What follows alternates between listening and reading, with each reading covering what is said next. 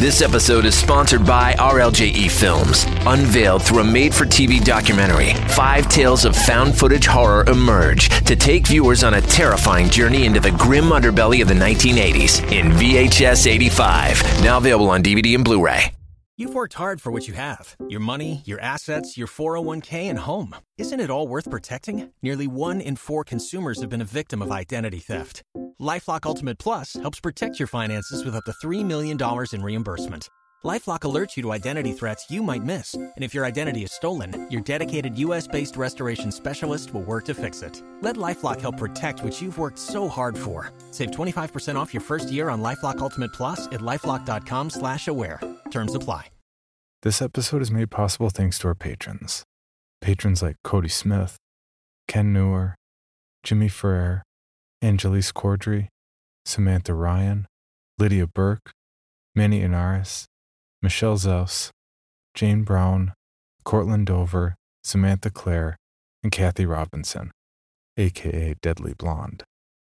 Patron rewards range from early releases, shoutouts, sticker sets, and bonus episodes.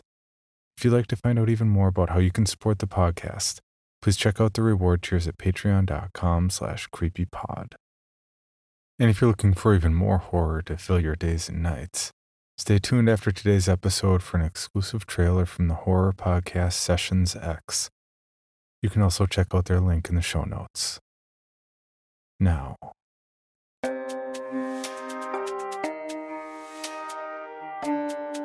This is Creepy, a podcast dedicated to sharing the most famous, chilling, and disturbing creepypastas and urban legends in the world.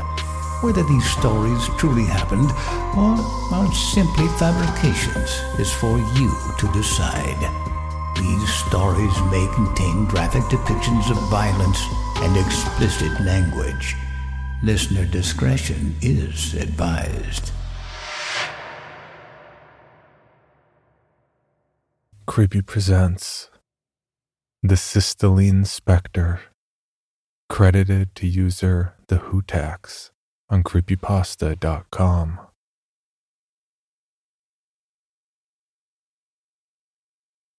Back in May of 2010, my best friend Andy and I wanted to make a video game that we thought was going to change virtual reality gaming and the horror genre forever. We were both out of the university, me with a degree in computer programming and him with digital arts design. Both of us were avid gamers. I think we played a bit of just about everything racing, JRPGs, MMOs, sports, you name it. We wanted to make a game unlike anything you could get coming from overseas. You could call it an ambitious goal for a couple of aspiring indie gamers, but both of us were ambitious guys. Andy was a big fan of horror and was actually the first to come up with the idea. He'd heard of the four dimensional theaters that were being introduced in places like Korea and London, where you weren't just watching a movie, but feeling it and smelling it. If the movie was set in a pine forest, there were triggers that would release a scent of pine to the audience. Likewise, if the characters were standing on a windy deck of a ship, fans would start blowing to mimic the conditions of the movie in the theater. All of it was to create a more realistic, interactive experience for the viewer, and we thought it would be awesome to try to implement that with a 4D game. Obviously, we didn't have the manpower to make an entire game by ourselves. We were in a lot of debt because of school and wouldn't be able to afford the virtual reality hardware in our wildest dreams. That, and we had no idea how to develop the technology needed to create the 4D gaming experience. Throughout the following summer, we networked like crazy, pitching our ideas to different developers, both indie and big time. There was interest, but the 4D concept was still very much in development, and no one was sure they wanted to invest time and resources in it without the assurance that it was going to hit off. I won't bore you with the details of how it happened, but we finally hit a breakthrough in September when an independent company called Systelien contacted us after our attempts to pitch the idea to them. They thought it had potential, and were interested in onboarding us writers and programmers. The company itself would take the rights for the game, of course, and there would be a team that would make the final decision during all stages of development. It was still more than we could have ever hoped for. There was a team of 150 people, a third of which were hardware developers. The controller was built into a padded inclined chair with a minimalist headset that fitted around the player's eyes and ears. The joystick and buttons could be swapped on the arms to accommodate if the player was left handed or right handed. Really high tech, right? Where the money was really sunk was in the environmental simulators and sensors and nodes that would be attached to the player's body to monitor their physical status. Like I said, the game was meant to be a horror game. We settled on the story of an unnamed character going into a haunted mansion to get rid of evil spirits and getting stalked by a demon. The most cliched plot and setting you could think of, but that's what we were going for. We wanted something to be easily associated with fear. The idea was that the demon fed off fear and would find you more easily if you were afraid. First, it would scare and drive the character crazy, and then it would kill him or her. The monitors attached to the player analyzed the physical signs that the player was afraid rapid heartbeat, dilated pupils, harsh breathing, clammy or sweaty skin, etc and use that information to determine how aggressively the demon would act. You could think of it as a social experiment. You could see how well a person would stay calm under pressure. Theoretically, a completely calm person could make it through the entire game without much danger. But the scares and atmosphere wouldn't let you go through the first level without making you anxious. The real fun started once the demon came after you. We wanted to keep it subtle. No jump scares. That was cheating the player out of the experience. If you think about it, people with real paranormal experience never report a demon breaking through a glass window and going for your throat. They report brushes against the skin, whispering in your ears, a loud sound in the distance, even tingling or electrical sensations. Those were the kind of things we recreated. We programmed the system to deliver these audio and sensory clues when the player reached a certain level of anxiety. The more scared you were, the more scares you received. At the beginning of the game, you might hear a heavy breathing or footsteps behind you. You might even feel cold spots as you navigated the mansion. As you progressed and became more tense, you might feel a grip on your arm, from a blood pressure like cushion on the chair that tightened around the muscle or a hiss directly in your ear, along with a feeling of breath. It was elaborate, and it took forever to produce. But when they hooked you in, it was amazing. I had the privilege of being one to test it as it was being produced. They put me in the chair, turned off all the lights, and would play the game through the headset as well as project the images you were seeing onto a wall so that the team would see it too The graphics were realistic. They got the rooms of the mansion down to the last detail. About a year and a half after the sensors were developed and implemented into the system, we started looking for beta testers.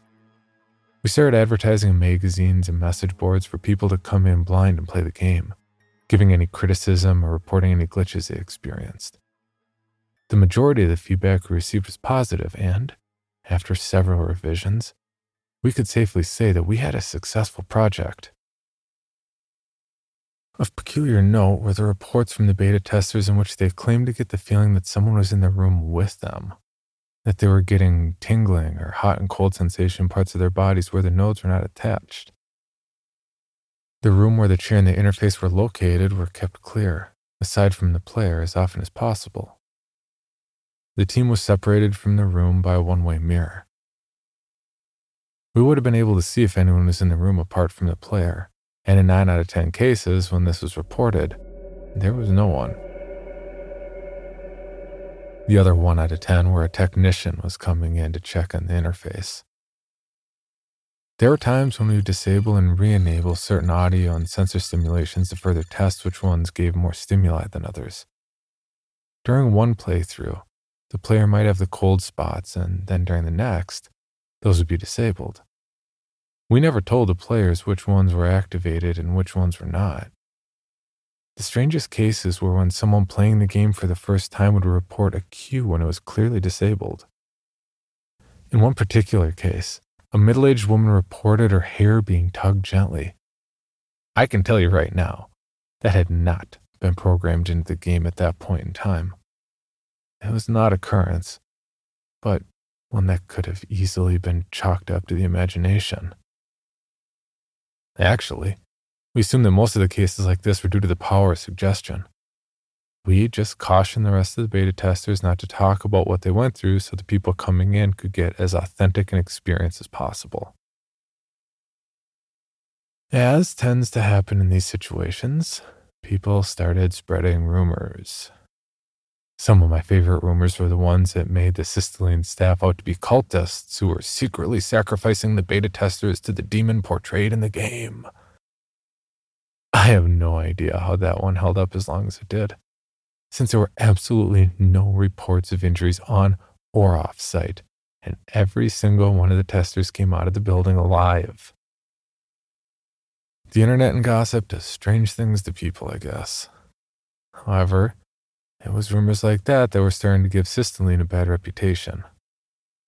We decided it was time to bring in the media to defeat some of these rumors. We hadn't wanted to have reporters before for fear that other gaming companies would try to copy our methods. But now it seemed like as good a time as any. We got several offers and wound up taking one from a popular gaming magazine. The reporting team came in and interviewed us about the game and the 4D techniques used. We used the opportunity to show them around the building and debunk the rumors about animal and human sacrifices. It was actually pretty funny. After the interview, the reporting team wanted to try out the game for themselves. They all had good things to say about it. When the article was published, donations and other requests for interviews began streaming in. Andy and I said we should have let the media come in sooner for all the benefits we were getting. The more we searched Systelien's message boards, the more we started noticing threads crop up about people who claimed they were experiencing the things in the game after they had left Systelien and gone home. They were going through the same supernatural phenomenon in their everyday lives as they had in the game.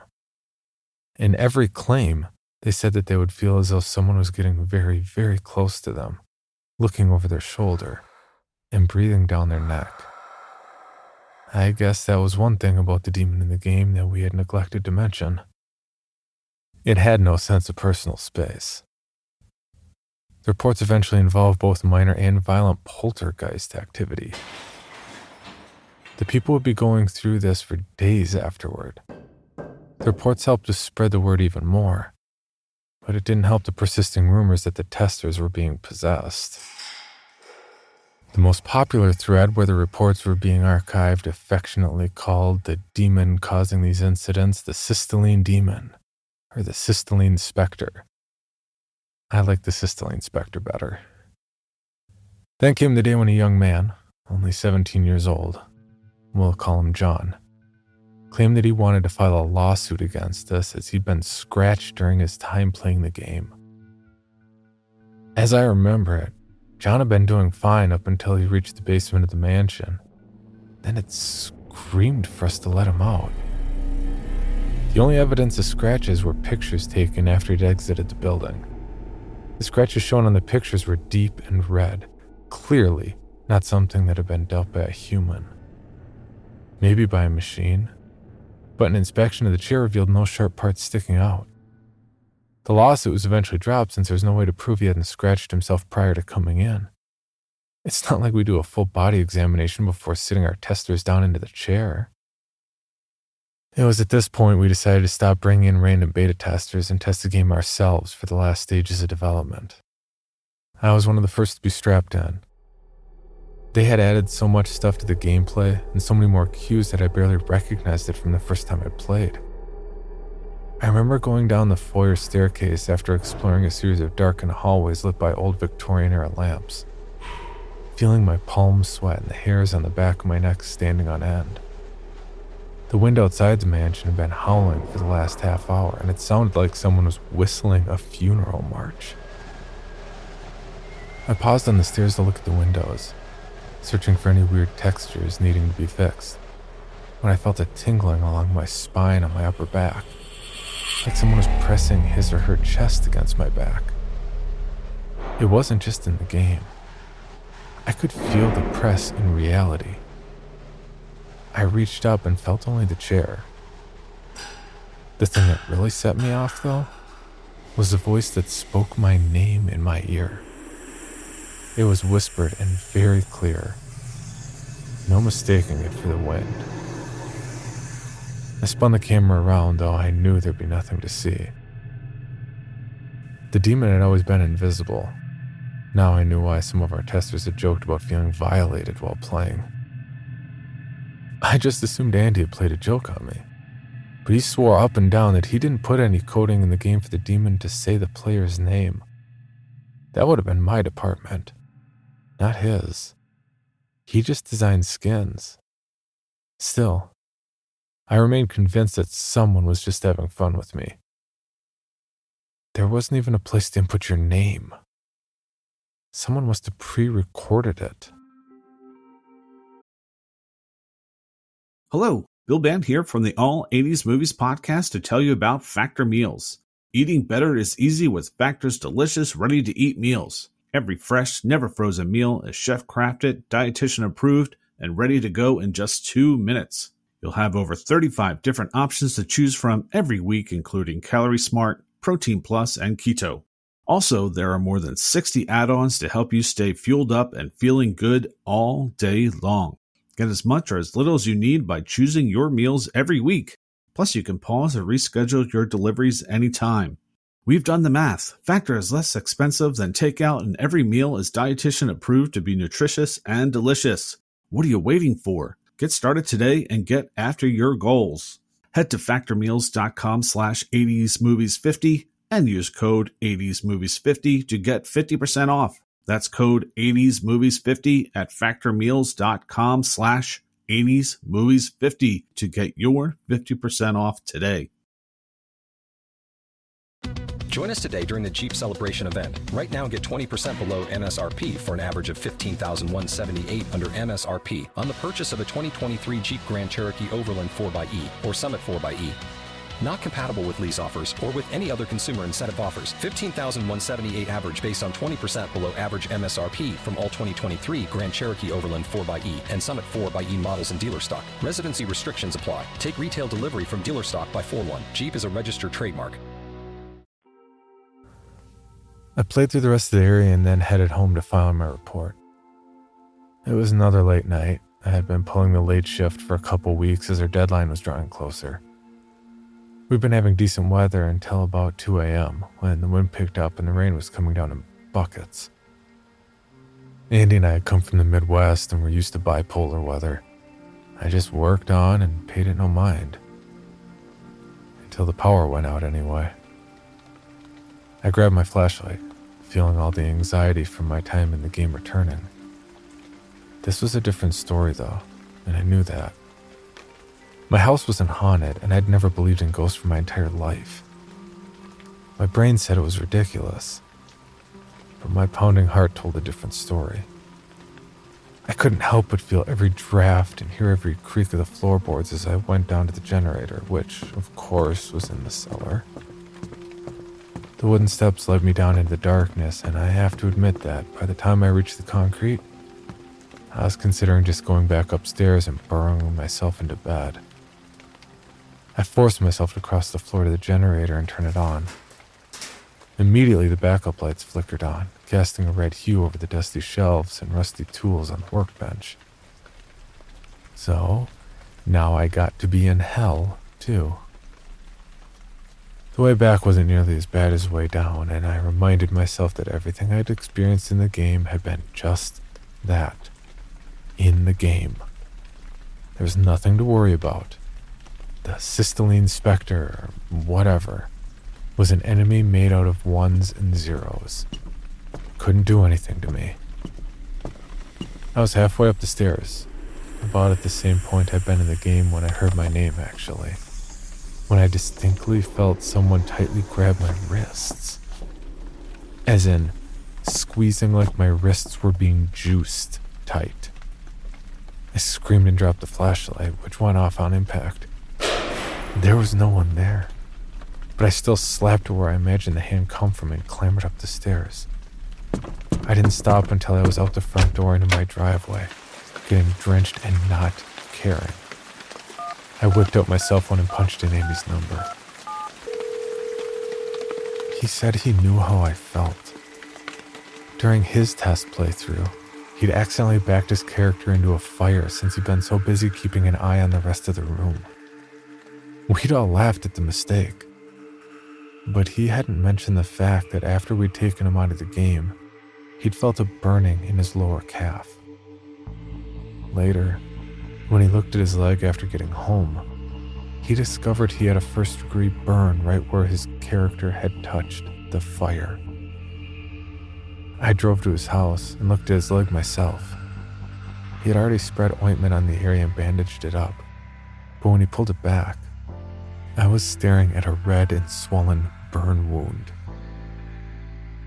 Out of morbid curiosity, I called the other members of our team who had tested the game that day. It was the same story all around. In the game, Jill had stood in front of a window that had shattered, and then cut her hands while picking up the jagged pieces of a ceramic vase that had suddenly fallen to the floor.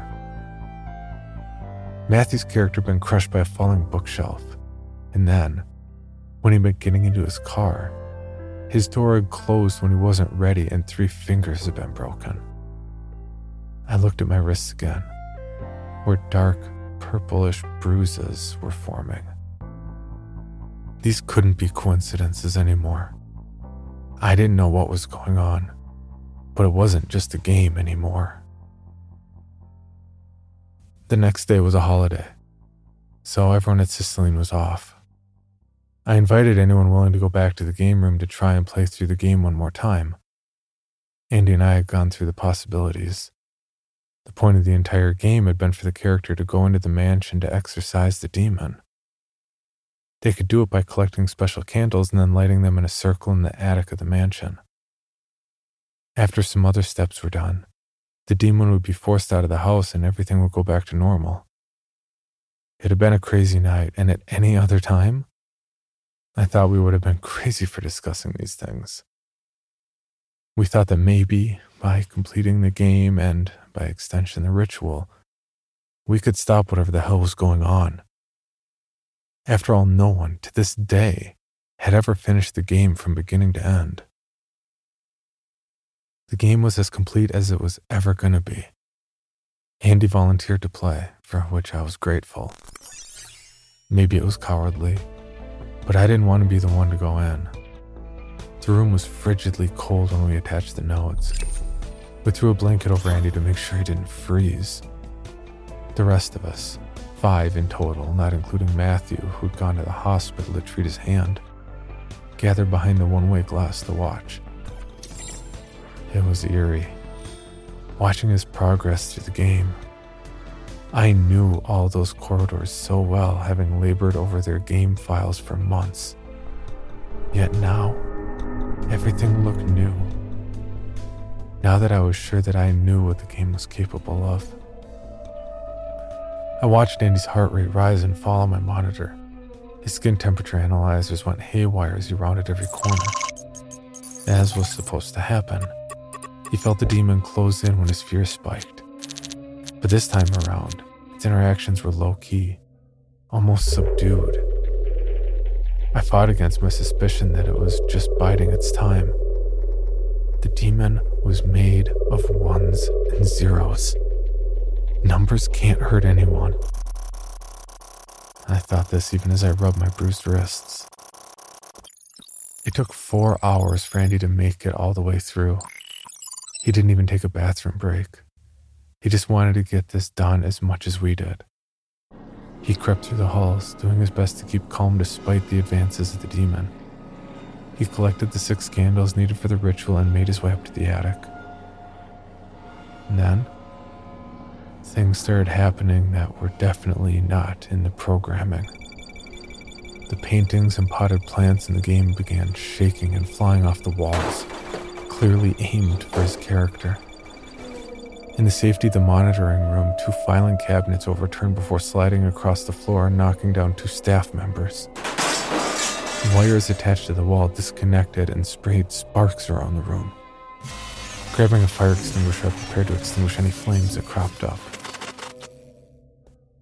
Andy had placed the candles on the floor of the attic and was using an old lighter to light them. He was able to get the fourth candle lit before he suddenly bucked in his chair, screaming for us to stop the game. When we rushed in, I saw his hands flailing, as though he was trying to tear off the nodes and sensors glued to his body. Maybe that was part of it. But when I got a closer look, I realized he was fighting with something invisible that was holding him down on the chair. His shirt and face had been slashed and blood dribbled from the wounds. I was afraid I was going to break his arm since I was pulling so hard to get him off the chair. Finally, we got him free and out of the room, slamming the door behind us. Andy's character had already died, and the game over screen mocked us as we scrambled to call an ambulance. I didn't sleep for the rest of the day, and the following night as I waited in the hospital. Andy's wounds were worse than we thought. There was a massive amount of internal bleeding that we hadn't known about. The doctors tried to stem the blood loss with transfusions, but their efforts were for nothing. Andy passed away early in the morning.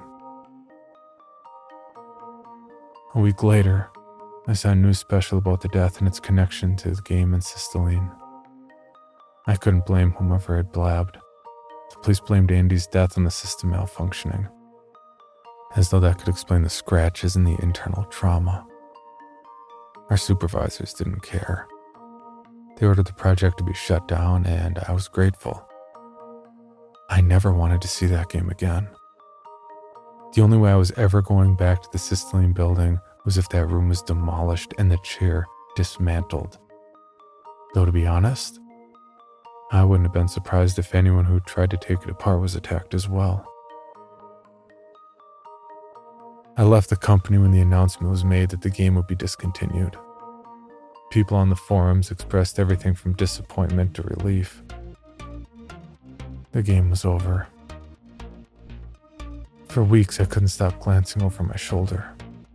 I moved away from the town and the memories I had of Andy. My coworkers had a farewell party for me, despite the fact that they probably had the right to blame me for everything. They said that I had helped make a game that would never be forgotten by anyone who played it. That was all well and good, but I was desperate to forget and spend the rest of my life trying to do so. I was always keeping two eyes on the shadows and jumping at every little creak. There was this little fear that I would hear my name whispered in my ear again, which would mean that whatever I created had followed me. I never wanted to think about that possibility. The only thing I could do was try to sleep and ignore the times when I felt an invisible, clammy hand stroke my face.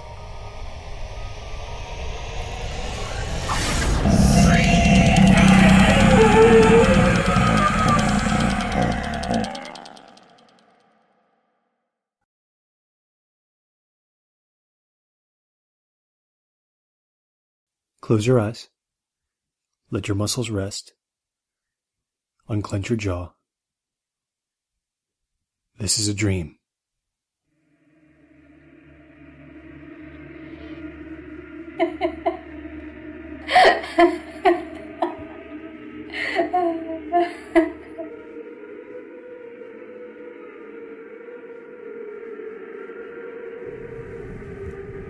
Who are all these people? Don't be afraid of them. What are they doing? Why are their hands like that? They're praying. They're just praying for you. You ain't my sister. Who else would I be? He remembers having dreamt of a girl screaming for help. When he awoke, he realized the sounds were real. They found her a few hours later, sitting against a tree. All the joints in her body had been twisted the wrong way. The more I read the book about hallucinations and voices, the more disturbed I became by the presence of that statue looking over me. I tried to ignore it. After an hour, I felt a sudden coldness in my stomach. I looked up. She was smiling at me.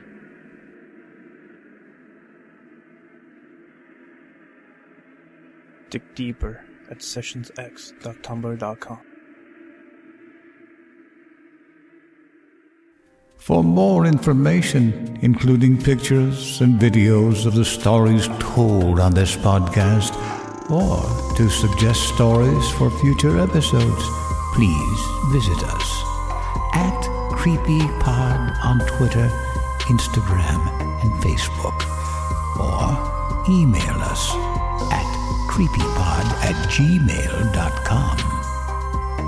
All stories told on this podcast can be found at creepypastawikia.com and are protected by a Creative Commons license. Some rights reserved unless otherwise stated.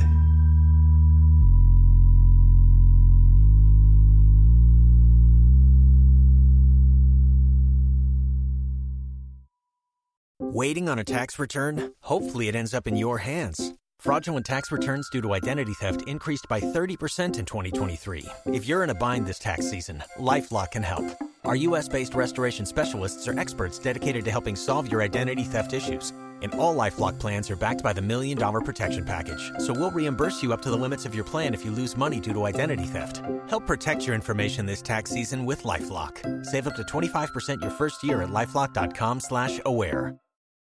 Item number SCP-5186. SCP-7160. SCP-7533. Object Class Euclid. Keter. Safe. Special Containment Procedures. Spreading across the hemisphere and kicking up vast amounts of ash and dust. the only thing I could hear was 7219 laughing. Do you remember your name?